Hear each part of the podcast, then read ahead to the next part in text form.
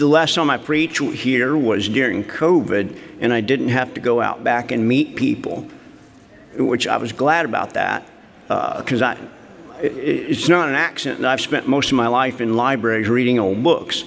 I just don't really know how to talk to people, but I was instructed today that that's over and I have to go out back and meet people. I've had some crazy things said to me.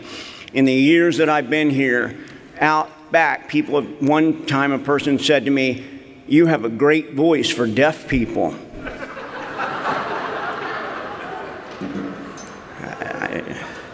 And every once in a while I go to prison to teach, and I was talking about it one Sunday, and then on the way out a guy said, "So are you on parole?" And then, of course, it was like countless times people would say to me, "You were okay, but when is Dr. Kennedy coming back?" Fair enough. I mean, I would have asked the same thing. But I come to you today to read to you from a passage of Scripture that is a difficult one, a very difficult one, and it's particularly in dealing with these difficult passages that I feel most inadequate.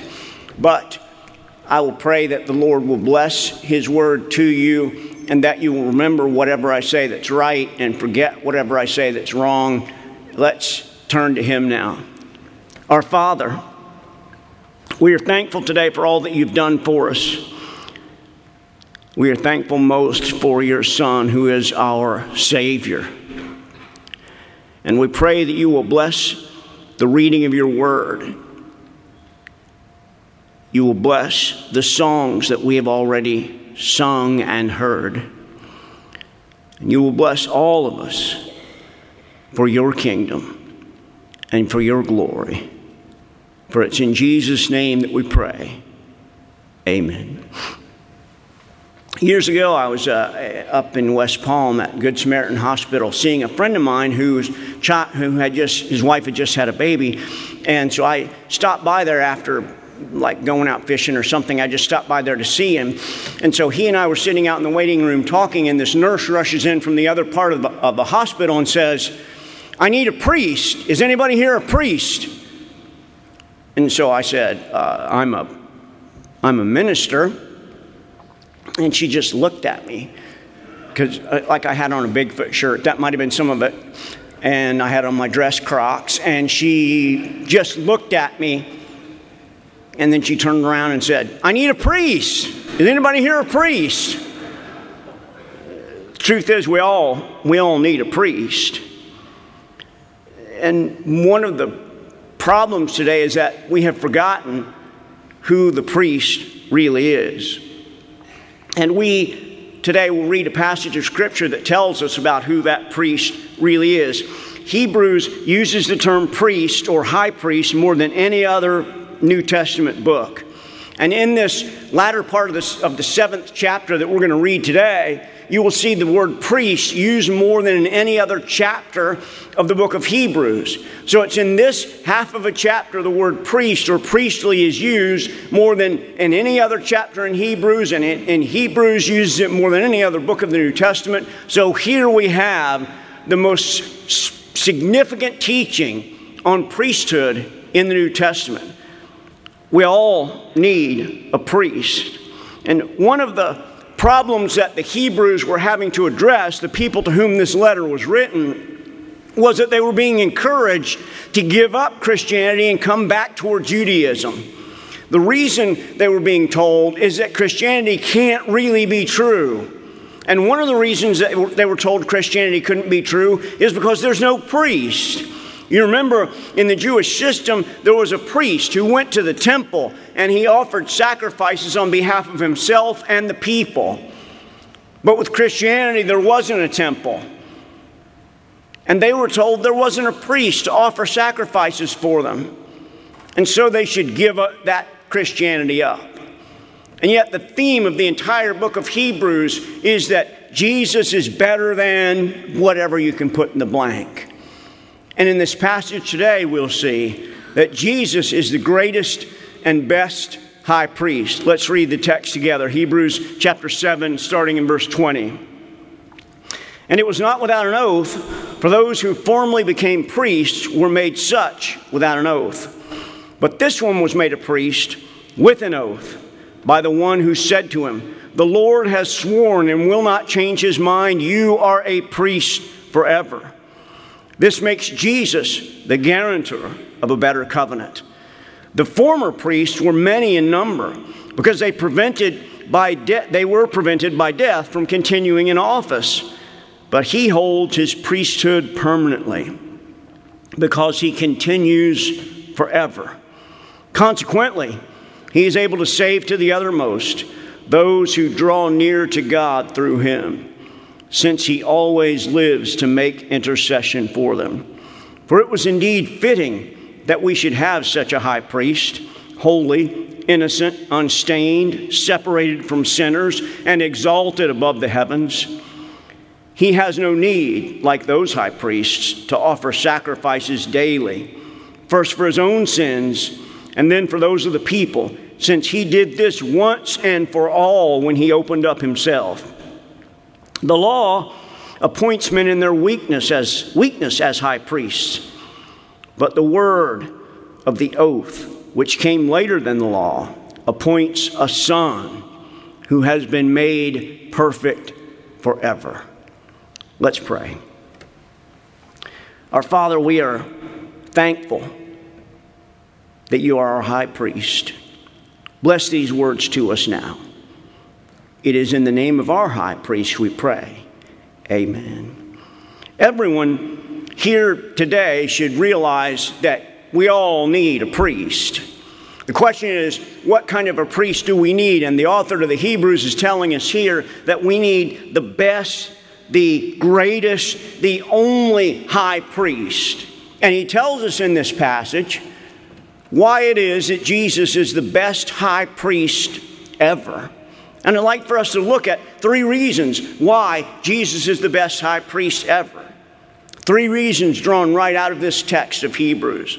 The first is that Jesus was sinless. You see that in verse 26 that we just read. It was indeed fitting that we should have such a high priest. And then it tells us about him. Holy, innocent, unstained, separated from sinners, and exalted above the heavens. That is, this high priest was absolutely perfect, without sin whatsoever. Notice that sinfulness is not learned, but inherited. Nobody learns to be a sinner. If you have children, you know that. You don't teach them to sin. They just do it on their own. I'm reminded of this because now I have a granddaughter who's 3. Her name is Ella, and she pretty much gets whatever she wants from me. She plays me pretty much like a cheap fiddle, just whatever she wants. You know, I'm a fiddle at an Arkansas hoedown. She can just do whatever she wants. So every Friday we go to Chuck E. Cheese. And one day we're driving there, she's in the back in her car seat, and she said, "Hey, Grump." That's what she calls me, Grump, and probably rightly so. And she said, "Hey, Grump, Grammy," that's my wife, Cindy, "Grammy said you're supposed to buy me an ice cream as soon as we get to Chuck E. Cheese." Huh. I didn't hear anything about that. Well, she was very busy, so that's why she told me to tell you to buy me an ice cream as soon as we get there. I said, "Well, okay, let me just call her." No, don't call her. She's busy. You don't need to call her. Well, I bought her an ice cream, of course, and then we get home and Grammy hadn't said anything of the kind. And nobody teaches her that. She just does it on her own. We believe in Reformed theology in a doctrine called total depravity. It doesn't mean that we're all as bad as we possibly can be. It means that every part of our being has been infected by sin, that there's no good part of us. Nothing good. Anybody who doesn't believe in total depravity has never been a member of a church softball team. That's all I can tell you, because it is wide open there. Total depravity is on public display. Sinfulness is not something that we learn. It's something that we inherit. But sinfulness is not worked out. We can't work off our sinfulness. It has to be paid for. You realize that all of the New Testament, but particularly Matthew, presents sinfulness as a debt. That's why in the Lord's Prayer, which comes from Matthew 6, we say, forgive us our debts as we forgive our debtors. We're asking God to forgive us of a debt. And the metaphor is that every time that we sin, we're piling up this pile of money that we owe God. And every time that we sin, we owe God more and more and more and more money. Every time that we sin, our debt gets higher and higher, and we just can't pay it. And so there's this problem that we have. All of us have this gigantic debt that we owe God, and we cannot be with God until that debt is paid, but we don't have enough to pay it. Somebody else has to pay the debt. And that somebody is our sinless high priest, that one who made that once and forever offering for us. The word better in the book of Hebrews occurs 23 times. It occurs more times than any other book of the New Testament. Better, better, better. And the vast majority of times it's telling us that Christ is a better this or a better that. And ultimately it's telling us that Christ is a better high priest. And yet nowhere in the Hebrew line of priesthood does the priest offer himself. That's because he's not worthy. He has to offer offerings on behalf of himself and on behalf of other people. Yet this priest, the better priest, the perfect priest, the sinless priest, he offered himself as the great offering to pay the debt for our sin. First of all, Jesus is a great high priest because he's sinless. But there's a second reason. The second reason he's a great high priest is because he was sacrificial. And you notice this in verse 27. He has no need, like those high priests, to offer sacrifices daily. First for his own sin, and then for those of the people. Since he did it once and for all when he offered up himself. Realize that what the author is telling us here is that this one priest didn't need to offer offerings for himself. This one priest, though, came and offered offerings for all of us because we so desperately need it. His sacrifice was central. This is the last sacrifice. One of the great problems after about 70 AD was, how does a Jewish person find forgiveness? Because the temple has been torn down. And there are those today who still talk about rebuilding the temple, the third temple. And we have to remind them that the third temple has already come, and it came in the form of a man, Jesus Christ. That he was both the temple and the priest. He was the one who gave to every one of us this sacrifice that was absolutely central, and it was absolutely superior. You notice in verse 28 that there's a quotation, perhaps, depends upon your translation. But all through this passage, there are both quotations and allusions to Psalm 110. Here's a bit of trivia in case you ever need to know it. What part of the Old Testament is most quoted by the New Testament? You know, the Hebrew Bible was written at one time, and the Christian New Testament was written about 400 years after the end of the Hebrew Bible. And the Christian New Testament quotes from the Hebrew Bible. What part of the Hebrew Bible is most quoted? It's Psalm 110. And there are lots of allusions and even quotations from Psalm 110 in this Hebrews 7 passage. And the reason that Psalm 110 is quoted so often is that it begins with, "The Lord said to my Lord." That's a strange thing. The Lord said to my Lord. And remember that these Jewish people got up every day and they said, "Hear, O Israel, the Lord our God is one." Every night before they went to bed, they said the Shema, "Hear, O Israel, the Lord our God is one." And yet here in Psalm 110, the Lord is talking to another Lord. How does that work? It works only through the revelation of the New Testament in showing us that both the Father was God, Jesus was God, and the Spirit was God. God is one, but He is manifested for us in three persons. The Trinity is that they are unique, all one in their godliness, but they are separate in their personhood. And that's the reason that this passage is so often quoted. His sacrifice was superior. It was better than any other sacrifice in the history of the world. And his sacrifice was selfless. He didn't need to make this sacrifice. You see that there. The other high priests needed to make that sacrifice for themselves and for the other people. But Jesus didn't need to.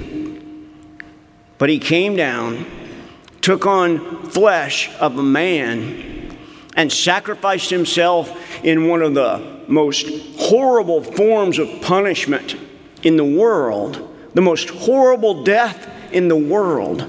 He sacrificed himself and willingly gave that up.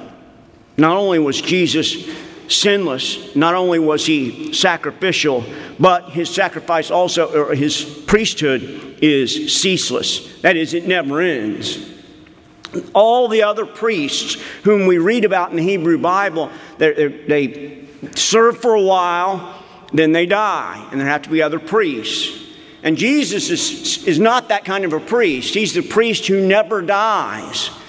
You've probably been to other churches, and it's frequent in older churches, particularly in the South, to see either photographs or paintings of former pastors. You know, it'll be like, this guy was the pastor from 1830 to 1850 or whatever, and there'll be the painting of him. You'd be a little nervous if you got there and the painting said, this guy was the pastor from 1840 until the present. You'd say, I don't think I want to listen to a guy who's that old. It's just, that can't be good. And yet that is the kind of sacrifice that Jesus made, a sacrifice that never needed to be repeated. His sacrifice was ceaseless. It was not available through other priests because they died. They died. And yet Jesus makes his once and for all sacrifice, and it never ends. It is the absolute perfect sacrifice because of the fact that it never ends. His sacrifice was ceaseless because it was only available through Christ. He was made perfect forever. The only person who could ever take that huge pile of debt that we have and pay it off is God. And that's what Jesus does. Jesus stands in front of that pile of debt before his Father, and he says, charge that to my account. I'll pay for it. I'll be the one that takes care of it. That's what the great high priest does. And that's the reason that we all need a priest. Everyone who's here is in desperate need of a priest. Not a priest from some other church, not a priest from some other religion, but the best, the greatest, and the only priest. That is Jesus Christ. See, there's a decision that we have to come to in our life, and that is, does our life really mean anything or not? Karl Barth said that people come to church with one question on their mind, and that question is it true? Is it true that we have a high priest who has paid our debt before God? And if not, what are we supposed to do? There's a playwright named Eugene Ionesco. He is the father of an artistic movement called Dadaism, and his play is called The Chairs. You may have heard it or seen it at some point. And it's the story of a lighthouse keeper and his wife. They live in a lighthouse, and this play is taking place as they are finally going to retire and leave the lighthouse. They haven't left for 30 years. And so the lighthouse keeper tells everyone in the town that he has a great message for them, a message that is so important that no one should miss it. It may be the most important message they've ever heard in their lives. And so in the play, the lighthouse keeper and his wife are talking, and people begin to arrive. You don't see the people, but they are shown by chairs. The lighthouse keeper or his wife just are talking to people who aren't there on stage, and they set out a chair for them. And then more chairs begin to be set out. And there's this proliferation of chairs all around as more and more of these invisible people come, wanting to hear this message from the lighthouse keeper. And after a while, the wife says to the husband, "We don't have any more chairs." And he says, "Well, they're going to have to stand. They're going to have to stand if they want to hear the message." And then finally, the last person to arrive is this orator. He walks in, doesn't say anything to anybody. And the lighthouse keeper says, "This is the orator. I've chosen him to tell you the greatest message that you've ever heard in your life." And then he and his wife turn around and jump out the window to their death. The orator steps up onto a little platform, and all of those invisible people are there, waiting to hear the greatest message that they have ever heard in their life. And the orator says, He's mute. He can't talk. There is no great message in the philosophy of Eugene Ionesco. There is no great message in the philosophy of Albert Camus, who said the only real decision that man ever has to make is whether or not to commit suicide. There's no hope. There's no great message. But if you compare that with the thought of Martin Luther,